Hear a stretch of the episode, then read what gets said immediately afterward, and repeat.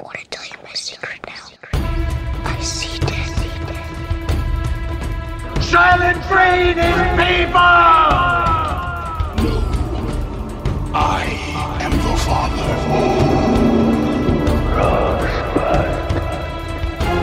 What's in the box?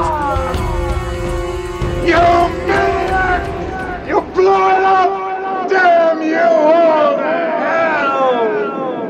Hello and welcome to another Slate spoiler special podcast. I'm Dana Stevens, Slate's movie critic, and today we're going to be spoiling Emerald Fennell's directorial debut, Promising Young Woman, starring Carey Mulligan. It's a really strange and controversial movie that's extremely twist dependent, so it really needed to be spoiled, and I'm glad we're doing it. Joining me to spoil is Slate staff writer Karen Han. Hey, Karen. Hi, thank you so much for having me on for this. Yeah, I think this is the first time we've spoiled a movie together that I can remember, isn't it? Yeah, that's correct. A good one to start with. yeah, yeah. This is a movie that was made to be talked about and possibly fought about. Yeah. Uh, I don't think you reviewed it, did you? I, I, I didn't see you any writing on Slate um, by you on this movie. no, um, I was trying to get an interview, but I was not. I haven't done any other writing on it. Yeah. All right, so then this is this is your chance to to lay it all out. Uh, what I normally do at the beginning of these, since the spoiler is not a review, and we kind of want to get the the assessment part out of the way, is just ask, you know, overall, did you like it? Would you send a friend to this movie? I think overall, yeah, I, I would recommend it to anyone that would ask if they should go see it. Um, it's definitely not a perfect movie, but it's very strong. Like what it's doing, it does to the nth degree, I guess. And the flaws that it has, while worth discussing, are not enough so that I would say avoid this. I think I I mean I'm not quite sure where to put myself with this movie, but I think I disagree with you. Mm-hmm. Although I would also send people. I mean I'm also somebody who thinks like you should see movies that aren't perfect by any by all means, you know, and that it's it's fascinating to see movies like this that like you say are bold and strong and make mm-hmm. make intense choices. But I think I'm on the no fence on this movie in the end, and Oh. that has to do with the last 20 minutes. So that's why I'm glad we're spoiling it because if we were reviewing it, we'd have to tiptoe politely around that. But first, we should set up what Promising Young Woman is. So it's the directorial debut and and you know writing a feature film as well debut mm-hmm. of Emerald Fennell, who is best known as the showrunner for Killing Eve. I wonder, do you watch that show, and do you have strong feelings about that show? Um, I watched the first season, which Phoebe Waller-Bridge was the showrunner for, and I, I really enjoyed the first season. Um, I unfortunately just never caught up with the show after that, which is when Emerald Fennell took over. So I unfortunately don't have much more comment beyond that. Oh, too bad because I'm in the same position. Watched the first season, loved it, and then I actually skipped the second season because I heard that it had gone downhill, that it wasn't as good, and I kind of meant to watch it at some point but never did. Now having seen this, I can both see very well how the person who made this would be involved with Killing Eve, and we can talk about mm-hmm. some of the similarities. But I can also see why that sensibility might have taken the show in a direction that I didn't care for. Yeah, I feel exactly the same way about it. Yeah. Well, maybe let's let's talk a little bit about the similarities then, because they have to do with the look and the style, and that's such a huge part of this movie. You know, the the color palette, the um, the music choices, the just the way it feels to be to be watching it. Do you have any any thoughts about that? I mean, I think that's kind of one of the more fun aspects of it, where it's taking all these colors, um, clothing items, even songs that we traditionally think of as like very girly and therefore not to be taken seriously, and use them in a story that is about very serious things. And sort of, I think the word that a lot of people use to describe uh, this movie and also Killing Eve is like weaponizing femininity, which is what I think it does. But kind of on the inverse side of that, uh, to go back to what we were saying about Killing Eve, maybe t- taking a little bit of a hit in its second season. It's also a very kind of white femininity, um, which my primary memory, uh, again, not having seen the second season of Killing Eve, is of one of the writers tweeting out a picture of the writers' room after they'd finished um, the, they'd finished the season and being like, "Oh, like congrats to us," and it was all white staffers and they deleted the picture after someone commented on that as maybe why the focus had shifted away from Sandra Oh's character or wasn't doing as much with her as it had in the first season. Ah. Oh my god! They, if they leave that character behind, Killing Eve is is kind of abandoning their best character. Yeah, it's it's like sh- her name is the show title. Right, she's the one we're killing. All right, I don't mean this to turn into a conversation about killing Eve, but that's that is disappointing, and also something that occurred to me with this movie in the character played by Laverne Cox, who we should probably set up the story of the movie here. The promising young woman in question, played by Carey Mulligan, is named Cassandra Thomas. She's a 30 year old. We know she's 30 because we see her celebrate her 30th birthday over the course of the movie, um, but she still lives with her parents in a place that's never identified. Right? It's a kind of a generic um, middle class suburb, Yeah. but we don't really know exactly where she is. And for a long time in the movie, we don't know sort of why she lives with her parents at age 30 and still works at a coffee shop, even though she seems to be a promising young woman, this very smart woman who was previously in medical school and has dropped out. We, when we first get to her, she's this sort of burnout character, right? And this coffee shop that she works at is run by a character named Gail, played by Laverne Cox, who is a black trans woman, best known, I think, for being on Orange is the New Black. And yeah, I mean, in, in relation to this question of the, the weaponized femininity being a completely white one, I think the Laverne Cox character could easily be seen as, you know, the one of the classic magic black characters who sort of shepherds the emotional journey of the white heroine without really having any story mm-hmm. herself. And she's a relatively small part of the movie, but given that she is the only character of color, that was something that occurred to me Yeah. early on. But in fact, our very first introduction to Cassie, to Carey Mulligan's character, has nothing to do with her workplace or her family. It has to do with her nightlife. And this is something, if you've even seen the trailer, this is not a spoiler, you know about it. But Cassie's nightlife consists essentially of trapping men. She's sort of a, a honeypot, right? She goes out to nightclubs, uh, pretending to be drunk, tries to get guys to pick her up. And then when they bring her home and try to date rape her, she does something that we're not exactly sure what it is. And the movie is very coy about obscuring what exactly that is. I mean, she certainly has a moment always where she snaps out of her pretend drunkenness and becomes stone cold sober and starts to sort of put them on the spot for the the position they put her in and what they're about to do. But then there's this it's it's almost like killing Eve but without the murder necessarily, right? There's this moment where we cut away from those scenes and we know that something violent has happened but we don't know exactly what it is. Do you think for example in the first opening scene of the movie where she picks Adam Brody up at a bar and goes through this routine that she's supposed to have killed him? No, I actually thought the composite, I thought the whole point is that she's trying to deliver this moral lesson and doesn't actually go through with anything in a physical way. Yeah, I think I think you're right, but I think there's also a deliberate ambiguity about that with this. For example, the the very first moment you see her after that, and her, on her Oh, sort sure, of walk yeah. of shame the next morning, going home when she's eating a hot dog and she's covered in something red, and you don't know if it's ketchup or blood. That's a very killing Eve moment for one thing, and its Mm-hmm. visuals. Um, but it also it, it places the audience in this space that I feel like this movie wants to suspend us in for most of its running time. I mean, really until the last half hour or so, which is we don't know exactly how far Cassie will go, right? I mean, there's another moment much later on that we'll talk about where she sort of abducts someone and um, and then walks that back a, a bit later so that you realize it wasn't as violent or potentially violent as you thought it would have been. But I feel like that's something this movie wants us to to always be in suspense about with this character. We're not supposed to know whether she's capable of real violence or whether she is a, a sort of vigilante for um, nonviolence in a way. In other words, that she's entrapping people in order to teach them some kind of moral lesson. Yeah, um, I think Emerald Fennell has spoken about this in interviews. I don't remember. I might be recalling incorrectly, but she said like the the ambiguity is there, but the eventual realization that she isn't actually killing anybody or hurting anybody is kind of essential in her view to making sure that we can still be on Cassie's side unequivocally. Mm-hmm. So after a few of these scenes in which we learn that Cassie likes to take guys back to their home and you know deliver this kind of terrifying message to them and uh, and then get back to her life. It's really like a double life that she leads, right? Like nobody knows where she goes at night to do these things. There is a guy who enters the story who seems to be from a completely different mold. He's a romantic comedy hero in a more classic way. He's played by Bo Burnham. He's a, a doctor who went to the same med school that she dropped out of, and he walks into her coffee shop one day and starts to ask her questions, remembering her from med school, asking her about what she's doing. She's extremely evasive with him, but he does eventually charm her into going out on a date with him. And then there's a long portion of the movie which continues to kind of weave in and out with the, you know, the more suspenseful, violent nightlife story, uh, where he's kind of conventionally courting her, and uh, and she seems at first to be responding to that.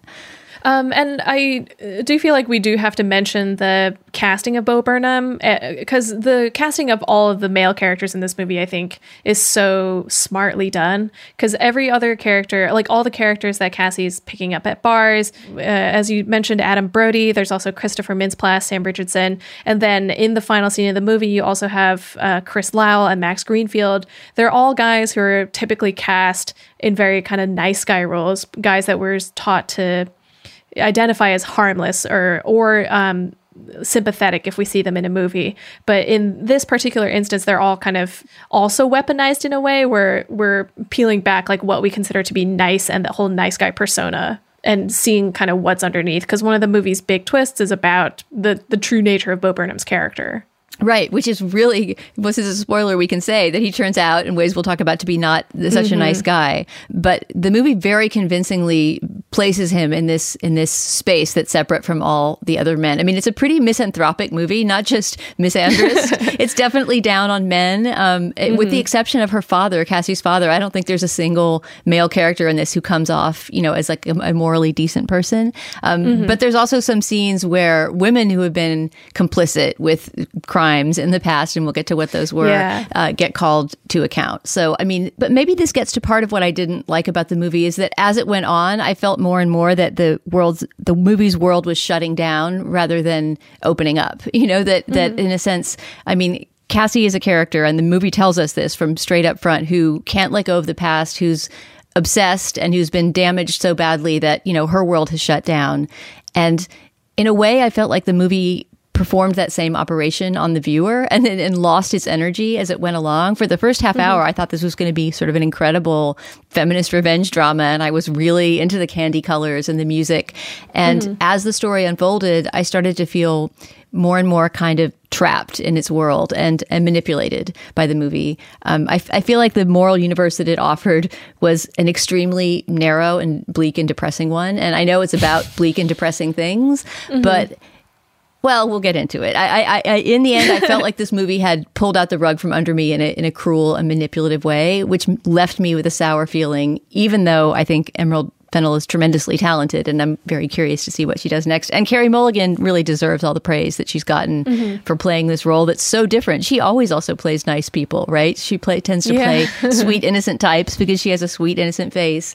And so mm-hmm. getting to see her play someone who you know, who who had this more embittered hard shell was was really fascinating. Yeah, I think I understand what you mean because I do think a lot the aesthetics are doing a lot of heavy lifting in this movie, um, and I, I read a couple of criticisms that I thought were really valid and maybe speak a little to what you're talking about. The first being that the degree to which the character of Cassie is driven by the need for revenge and can't get over what's happened doesn't isn't necessarily a hopeful one for other people who may have survived similar incidents because it's revealed over the course of the movie that the reason that Cassie's doing this is that while she was in medical school her friend Nina while it's never explicitly stated what happened to her it's very strongly suggested that she was gang raped by a bunch of the men who they went to school with and as a result dropped out and committed suicide. And trying to get revenge for Nina is what's driving Cassie.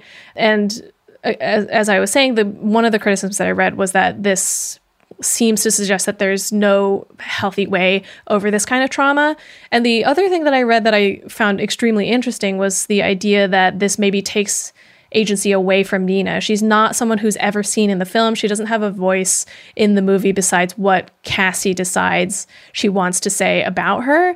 And removing that kind of agency isn't something that I considered until I read this, mostly because I feel like a lot of other rape revenge dramas center around the person who has suffered a sexual assault rather than someone who is around them.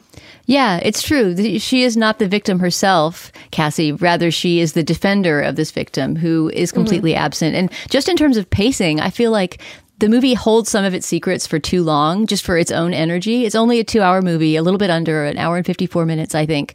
But I found the last hour of this movie incredibly slow, which is a strange mm-hmm. thing to say about a movie that's all about, you know, suspense and murder and trauma and all kinds of things that, you know, are certainly attention grabbing. I mean, it's not as if a lot isn't happening during all these scenes that I started to find repetitive. Mm-hmm. Maybe because the person on whose behalf the revenge is being exacted is absent.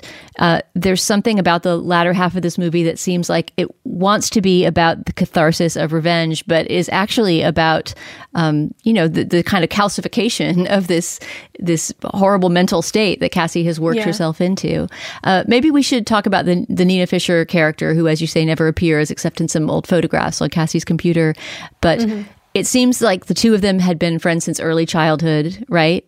And uh, and went to medical school together, and that the reason Cassie has dropped out of medical school is because Nina was assaulted at a party. It it seems like it was sort of a mass sexual assault at a party.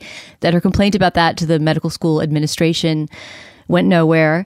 And although it's never said that she killed herself subsequently, it is said that she's dead. So that's kind of a conclusion that we all come to.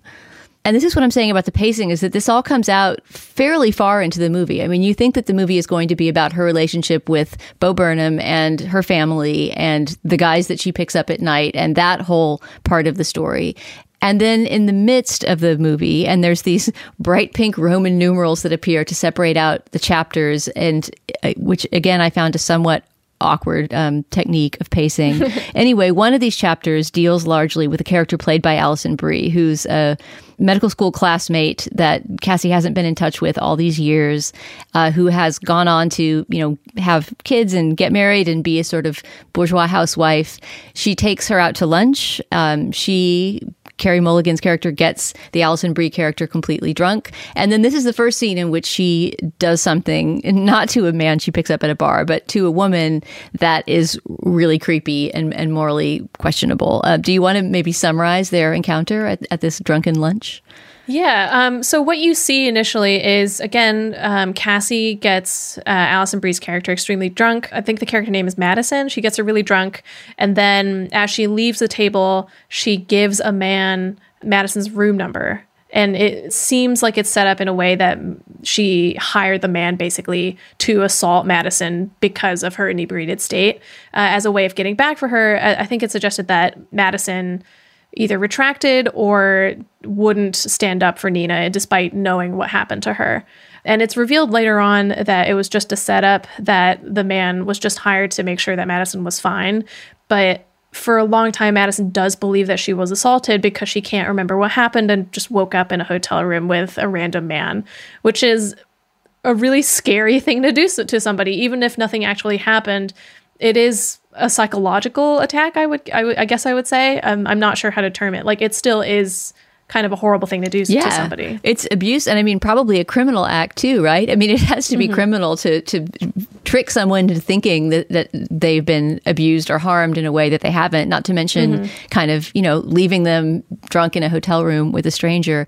That's the first thing that she does that's sort of morally questionable, and I guess you could chalk that up to the movie's complexity and that it's trying to give the character complexity but i think this is sort of what i was talking about about the sourness. I mean i just feel like if i had had the attitude toward this movie of that i sometimes think it wants the viewer to have of pumping your fist along in uh, in solidarity with the things that cassie is doing that it would it would make you a pretty morally questionable person too. And Yeah. i'm not sure that I, the movie completely balances whatever it's trying to do with its tone. I really appreciated though its boldness in changing tone and the fact that it does strangely swerve from being a kind of candy-colored romantic comedy to being a dark revenge drama and goes to all kinds of unexpected places. But if you're going to be that bold in your approach and make that many swerves from one kind of tone and genre to another, I just feel like there needs to be a pretty strong moral and conceptual grounding behind your story that I felt like this this this movie sometimes lacked. I mean, I guess what I'm saying in a way is that I found this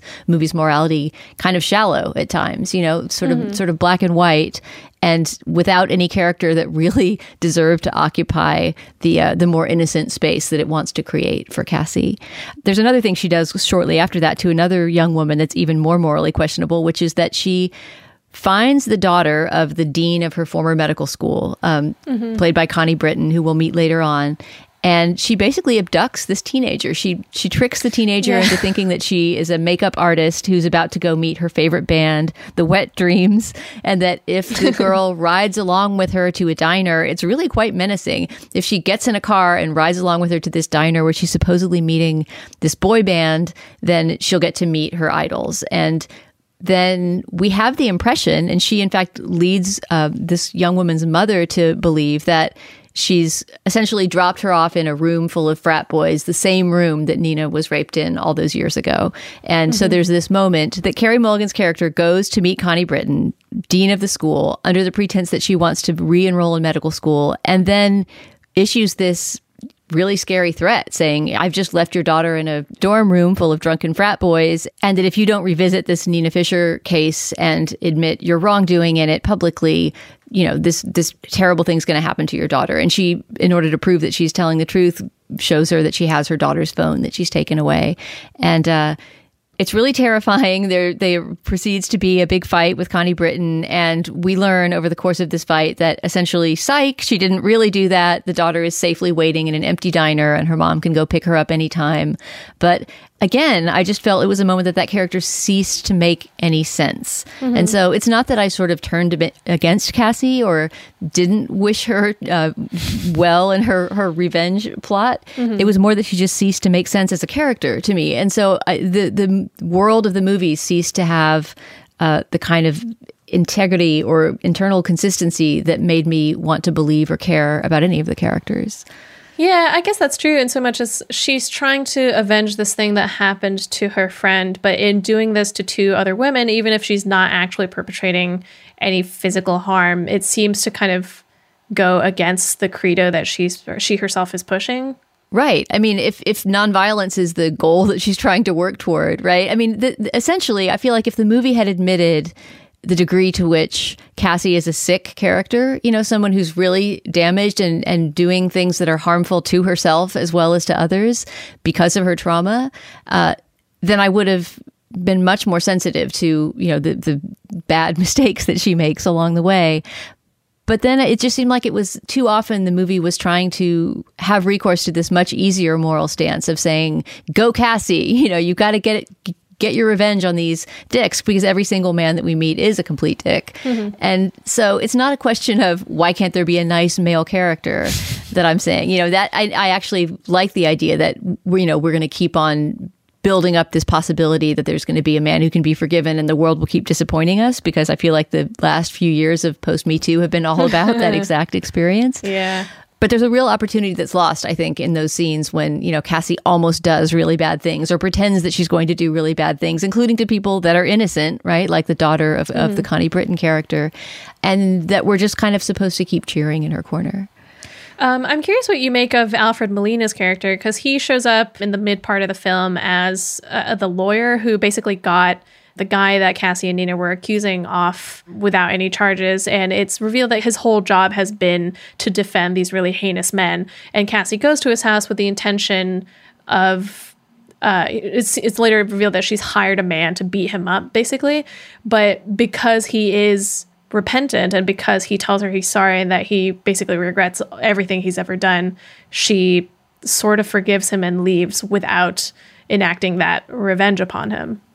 Yeah, you're right. I spoke too soon when I said that her father is the only character who, the only male character who's at all redeemable because the Alfred Molina character is, I loved that scene. That was one of the high points of the movie to me. And I think it's because it was a scene that introduced more moral complexity than, you know, here's a bad dude that I have to get revenge against. Also because Alfred Molina is just such an extraordinary actor. He has He's so, so little time on screen. And I mean, that scene is maybe 10 minutes long. And, uh, and he's just unforgettable. Well, yeah, because he expresses true contrition, right? Which is um, something that that Bo Burnham is not able to do later on in a scene when she needs him to.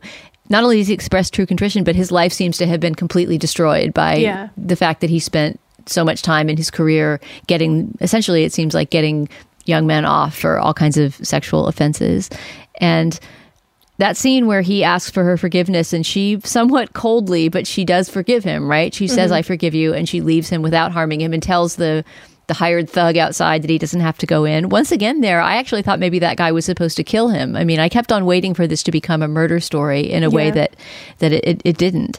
And it seemed to me at that moment the post alfred molina moment of the movie that there was something that was going to happen to the cassandra character that that helped her to open up the moral universe I'm talking about. That sort of opened up this um, this nihilistic or kind of sour direction that the movie was moving in, which is that she goes to see Nina's mother, and this is the most we really ever learn about about Nina, the dead friend on whose behalf she's doing all of this. Uh, Molly Shannon plays the mother. It seems that the two of them haven't seen each other in a really long time, maybe since Nina died, and there's this really nice scene of the two of them sitting on the porch talking about their memories of Nina. Um, Molly Shannon's character saying that, you know, Cassandra really needs to let go of, of her bitterness. I, I love the detail that she gives her a juice box to drink out of, you know, this moment of her kind of becoming a child again. And after that scene, it seems like Cassie has taken that advice, right? She goes home and she quits the the fake social social network that she's on. I forget what it's called, Friender, I think. Fake Facebook, yeah. Exactly, where she's been stalking all these medical school friends from the past. She um, she throws away her little notebook, which we haven't mentioned, but she carries around a notebook in which essentially she crosses off the names of every person, usually man, who she's had this kind of terrorizing encounter with that she keeps on repeating. And you get a sense that maybe she's going to move on. I believe it's maybe around that time in the movie, too, that there's a really classic rom com montage sort of sequence with Bo Burnham, right? Where you see them uh, dancing together in a pharmacy and throwing around bags of chips and, you know, lying in bed together, being sweet and cute together. And it really does feel like suddenly we've morphed into a whole different world that's a movie about two sweet young people falling in love. But at this point, we don't trust the movie at all. we know that that can't really totally be the case. Yeah, that's when um, Alison Brie's character shows back up, and she spent this entire part of the movie not knowing what happened to her, which is why she actually comes to Cassie's house to try to get answers after being ghosted um, on phone calls. And Cassie, now having kind of a new lease on life, apologizes to her um, and tells her that nothing actually happened.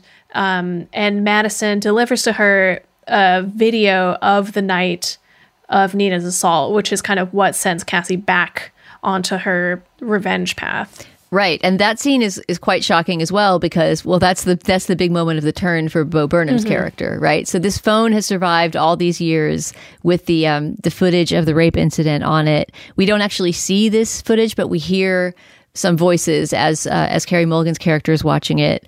Um, really, a shout out to her acting in that scene. She is really quite incredible at the moment that she finally has to confront, you know, the party that she didn't go to, that she keeps on saying with regret, why didn't I go with her? Why didn't I go with her? So she finally does get to see what happened there. And whose voice do you hear in the background, sort of laughing and jeering everything on, than Ryan, the Bo Burnham character. And so we suddenly realize that back in med school, he was part of this whole fratty world that, you know, treated the incident lightly. Yeah, and complicit in everything that Cassie's now trying to not overwrite, but trying to write literally. And that is also the turn where she goes to confront Ryan and he, er, the Bo Burnham character, and he initially tries to play it off like he doesn't remember or that he's changed since then. But his reaction, like, immediately starts to go in a very, very negative and aggressive direction as soon as she threatens to release the video in order to get him to tell her where the bachelor party of the guy, who, the main perpetrator of Nina's assault, is being held. Right. So then at the end, it kind of becomes at that moment, she's essentially blackmailing mm-hmm. him, right? I mean, she has the evidence that he was at this party. It's actually not clear, given how rape law and consent law has worked in the country, that it would be that bad of a thing for it to be released since the Bo Burnham character didn't actually do anything. He was just present. I I assume that if he was identified, he would get fired because he works as a pediatrician or he works with children, and that's not somebody that That's right. have around kids. That's right. And she does mm-hmm. point that out to him. But at any rate, she holds it over his head and says, I'm going to release this tape unless you give me the exact location of the bachelor party being held for, you know, the, the prime the primary perpetrator of the rape. So he goes ahead and does that. And that is when we get into the last I mean, it's quite long, actually. I think there's still a half an hour more to go in the movie at this point, at least uh, 35 minutes or so, I remember. Um, as she's heading in to the party. And one thing I have to say that I absolutely loved about this moment of her heading into the party, it's one of many moments that she puts on you know, a crazy kind of candy colored disguise. She dresses as, as a stripper to try to get into the party to um, to act as if she's been sent um, to entertain these bachelors, and you know, puts on a rainbow wig and a nurse costume. But the music on the soundtrack as she's heading into the party is is fantastic. It's this cover, a cello cover, I think, of, of Britney Spears' Yeah. "Toxic," and I just thought it was one of the best uses of that kind of girly music that you were mentioning from from earlier in the movie. Uh, it's it's a really disturbing image and sound as she's as she's walking into that party. And um and just the sh- the sheer fact that there's still half an hour to go in the movie makes it quite scary because you know you realize that that's too much time in the movie for there to just simply be a quick satisfying cathartic resolution that she's going to go in and sort of wreak hell on these guys and leave. Karen, I'm going to interrupt our conversation for just a minute for a word from this week's sponsor. So after she heads into the party is when things get really unexpected. I mean, as I said, all this time we've kind of been waiting for there to be real bloodshed. You know, there's all these things that are just dancing at the edge of being very dangerous. Um, but so far, there hasn't been any real physical violence in the present day. There's only been, you know, this this obsessive return to the violence of the past that she's um, that she's fixated on. But the party seems like it's being set up to be a real bloodbath and it turns into something completely different than we expected although no less horrifying do you want to talk us through a bit of it Yeah. Um, so she initially gets to the party and manages to separate. The character's name is Al. He she manages to separate Al from the rest of the the bros by taking him upstairs to the cabin bedroom, and she keeps up the stripper act as she handcuffs him to the bed. But once he is handcuffed, she reveals exactly what's going on. She asks him if he remembers what happened and tells him that she means to enact revenge. I think what she says is she plans to carve Nina's name into his chest and she gets like a little a scalpel out to do that. But that's when things really take a turn and frankly really shocked me because Al managed to get one of his hands free and smothers Nina to death um, in a fight. And it's a it's a death slash fight scene that's really protracted and horrible. Like I don't think there was any music behind it. It's just listening to these people struggle as Cassie slowly suffocates and dies. it's truly unbelievable i mean just to stop Yeah. you for a minute i will say that you know Emerald Fennell definitely managed to pull off the surprise in that scene. Because what you're expecting is certainly some kind of orgy of violence at that party and maybe even possibly that some of the violence will be uh, will be enacted on her. But the fact that she's just simply snuffed out and then this character who's been in essentially every second of the movie right? I mean she's really a very central central character. Uh, isn't isn't really even seen at the moment of her death. You know she's smothered under a pillow so you don't sort of get to say goodbye to her. And it almost seemed unbelievable to me because she's been presented the whole time as this almost super heroic or supernatural kind of power, right? That she's somehow able to, you know, for example, lead that double life without being Yeah. caught. I mean, y- you almost expected her to be faking her death and to pop up from behind the pillow and still have her scalpel and stab him or something. It was just really a, an incredible downer Yeah. to discover that it had actually worked and that, you know, essentially evil had won and she was mm-hmm. dead. And to go back to the point about like it being kind of such a long and drawn out death scene, I think it also is kind of the biggest departure the movie has from the girly aesthetic that we were talking about. The most of the rest of the film seems to exist in this very heightened reality, but this scene in particular is so kind of visceral and real that it increases the shock of having the main character die right in front of you.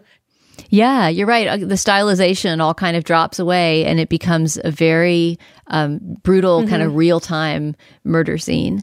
Um, and I mean, also, of course, a huge amount of the energy and fun drops out of the movie at that moment because Yeah. Cassie is gone. You know, I mean, she is the one who, as morally questionable as she may have been, was was fascinating and fun to watch and unpredictable, and the person mm-hmm. on whose side we were to the degree we are on anyone's side. And so there's a real sense of lostness after she leaves the movie, and still quite a bit of the movie to go. I mean, probably 20 minutes or so of of movie to go, in which well, a bunch of crazy stuff happens. Uh, two of the bros, the um, the groom himself who killed her, and his best friend, who also appears to have been really complicit in the Nina Fisher rape all those years ago, uh, decide to burn her body, which is another really horrifying scene. They take her out in the woods, which is where this whole uh, bachelor party has been happening in a cabin in the woods. And um, and try to burn, you know, her and all of the evidence. There's that really horrifying shot of her kind of burned hand with the, you know, multicolored nail polish that has been her signature throughout the movie, and you know, just kind of realizing that she is gone and is being treated her body is being treated as just this piece of refuse is a really horrible moment as well and then there proceeds to be this investigation, and uh, that's a strange part of the movie, pacing wise too. That I can't say I think is a is a great choice because the the energy kind of drains out. But you know, the cops go to her parents and ask why she has disappeared. Bo Burnham's character also gets questioned about why she's disappeared, and he gives kind of a part of the truth. Um, obviously, doesn't talk about his complicity in the long ago rape, but he does say, you know, we were together and we had just broken up the day before she disappeared. Uh, we get the sense there that you know he, as a part of the patriarchy, is going to be perfectly comfortable and is going to be protected by law enforcement for just giving them the bare minimum.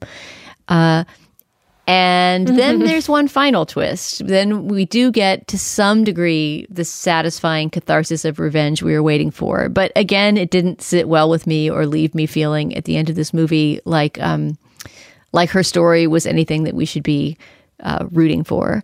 Do you want to talk about the um, the big sting, the wedding sting that ends the movie? Definitely. Yeah. Um, so after the police investigation and we see all of that kind of go fruitlessly, um, it cuts to the day of Al's wedding following the bachelor party. And they're all kind of standing around and uh, mixing in the crowd. Ryan gets a text message from Cassie, who we know has been killed. And it's revealed that she has kind of predicted that she might, that something bad might happen to her at the bachelor party. So she's given all the evidence and stated where she went um, in an envelope to Alfred Molina's character so that someone will get justice for her. And he's taken that to the police. And so police roll up to the wedding. And with everything that Cassie has given them posthumously, they arrest Al. And Ryan gets a final text from Cassie that's signed from her and Nina and with like a little, I think, smiley face emote. And so in the end, she kind of gets justice and that Al is going to jail, but it's for her murder rather than for Nina's assault. And you're right that it's not really a hopeful ending because it's kind of suggested that sexual assault upon women is still not something that's going to be taken seriously and you have to die in order for someone to do something about it. Right. I mean, insofar as if it's supposed to be any, any kind of empowering feminist message, which maybe, eh, you know, if Emerald Fennell were online with us right now, she would be saying, no, that's not actually what I was trying to do. But a whole mm-hmm. lot of the movie does seem to be pointed in that direction that we're going to feel the satisfaction of, you know, justice being done. But yeah, you're, you're right. The idea that somehow you have to sacrifice yourself and that the, the cost for having justice done is that you have to give your own life in this in this horrible way. And that she knew that going into the party right? Because she wouldn't have addressed that that letter to Alfred Molina in which she also sends him the tape you know the phone with the with the tape of the old rape scene. Um, she wouldn't have done that if she didn't know that she was not possibly heading into a suicide mission of some kind. So I guess there's just it's it's a little bit like that Shel Silverstein book, The Giving Tree, you know, that sort of tries to to idealize self-sacrifice or something. Yeah. When in fact maybe what we should be doing is trying to envision a better world in which, you know, justice can be brought while a person moves forward with their own life rather than mm-hmm. giving it up.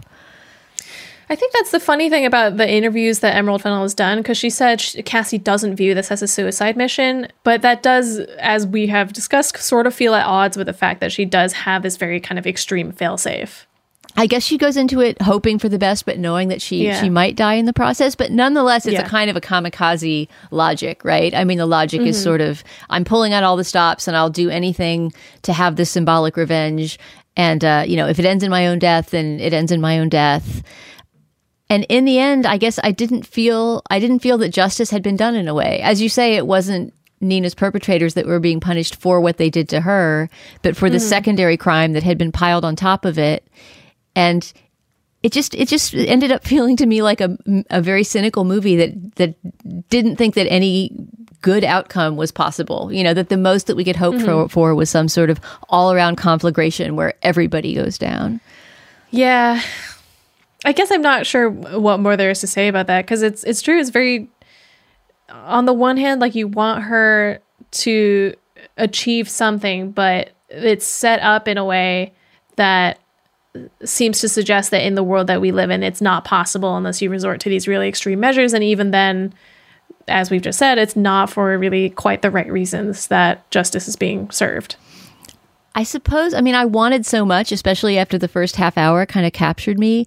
I wanted so much to feel, especially after the first half hour, which I thought was really uh, promising and enticing, that this movie was going to be a way of processing kind of Me Too trauma through pop culture in a way that was um, that had some joy or verve to it, right? Which the music certainly does, and the design and the colors do. Um, this isn't a movie that feels gloomy and gritty while you're watching it, um, and it makes a lot of room for humor and pleasure in ways that we haven't talked about. Like I did laugh out loud many times, and um, you know there was a lot of energy put into the aesthetic world that that it creates.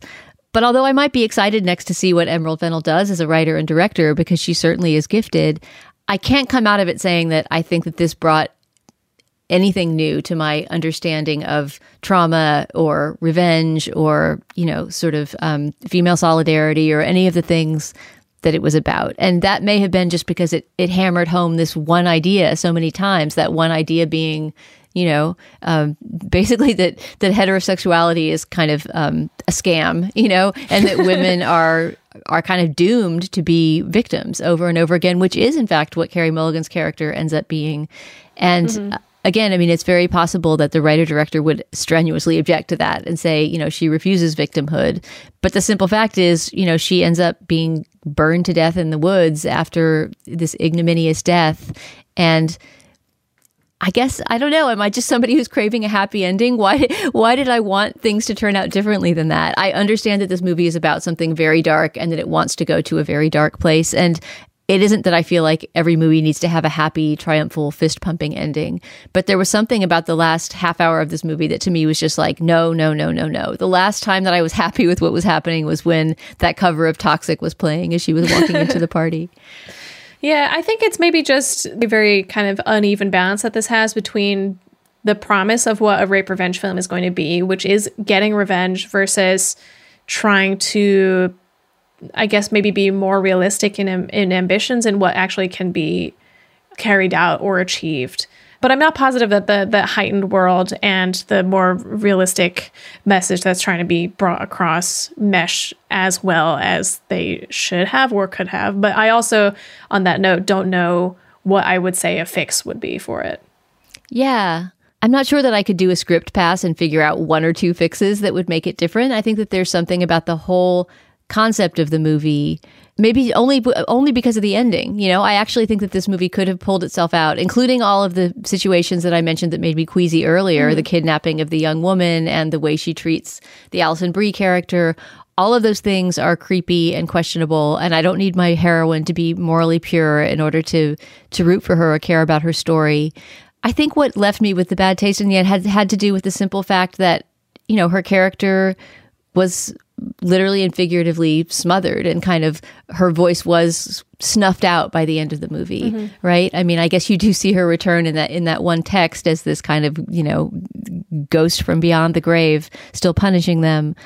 But there was such a sense of hopelessness at the end of the movie that the best you could hope for was to be this sacrificial animal and uh, and maybe cause some harm to your enemies posthumously. But I can't imagine that watching this as someone who had lived through such traumas, that would be a very satisfying ending. And maybe it is for some people, and different people's fantasies take different paths to satisfaction. But I can't help but, but think that if I were, for example, a rape trauma counselor, that I would advise people to see this movie. I would probably warn them very far away from it, including if they wanted to see a revenge fantasy movie. I think I might send them to I don't know, I spit on your grave or just some classic piece of exploitation Yeah. trash that that at the very least kind of offers a vision of a way to keep on mm-hmm. living. I think you've convinced me. I, I feel like I was more positive about this when the podcast started, but in discussing it, I have reconsidered my stance on it. Oh no, I hope I didn't sour your experience because No, no, no, no. There is Not in- pleasure. not in a bad way. There is pleasure in mm-hmm. watching this movie, and I can understand. It seems like a lot of, of critics responded to it with, "Yes, it is a flawed movie, but ultimately it has so much energy and boldness and such a great mm-hmm. performance from Carey Mulligan that it makes it worthwhile." I do think that people will be talking about this over the next couple of months because don't you suspect that Carey Mulligan will be part of the Best Actress conversation? Yeah, um, I, I mean, I think in a just world she would be, but I'm also not sure. It, uh, just because the general reaction of to the film has been so divisive, I'm, and I'm also not sure how well this aesthetic will go over with an institution that normally rewards more very stodgy movies.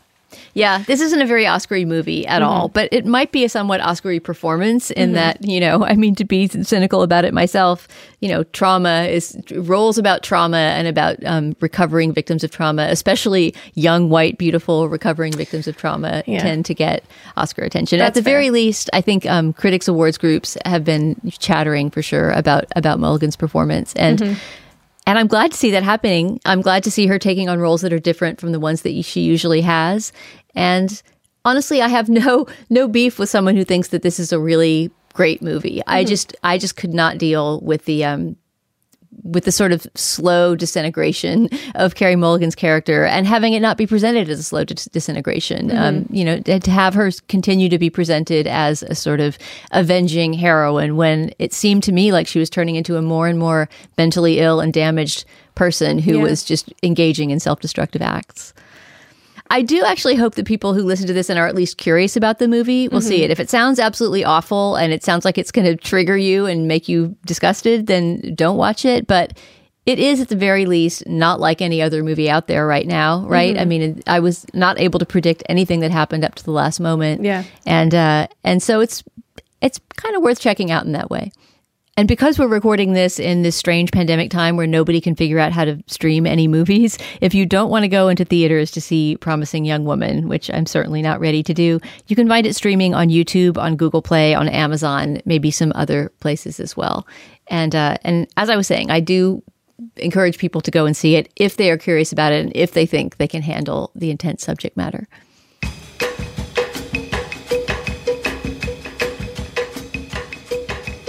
And that's our spoiler special. You can subscribe to the Slate Spoiler Special podcast feed on anywhere you subscribe to your podcasts. And if you like the show, you can please rate it and review it in the Apple Podcast Store. That helps bring new listeners to the show, and we really appreciate it. Of course, if you have suggestions for movies or TV shows we should spoil in the future, or any other feedback to share, you can send it to spoilers at slate.com. Our producer today was Morgan Flannery. Joining me was Karen Han. And Karen, I hope to spoil another movie with you soon. That was fun. Oh, me too.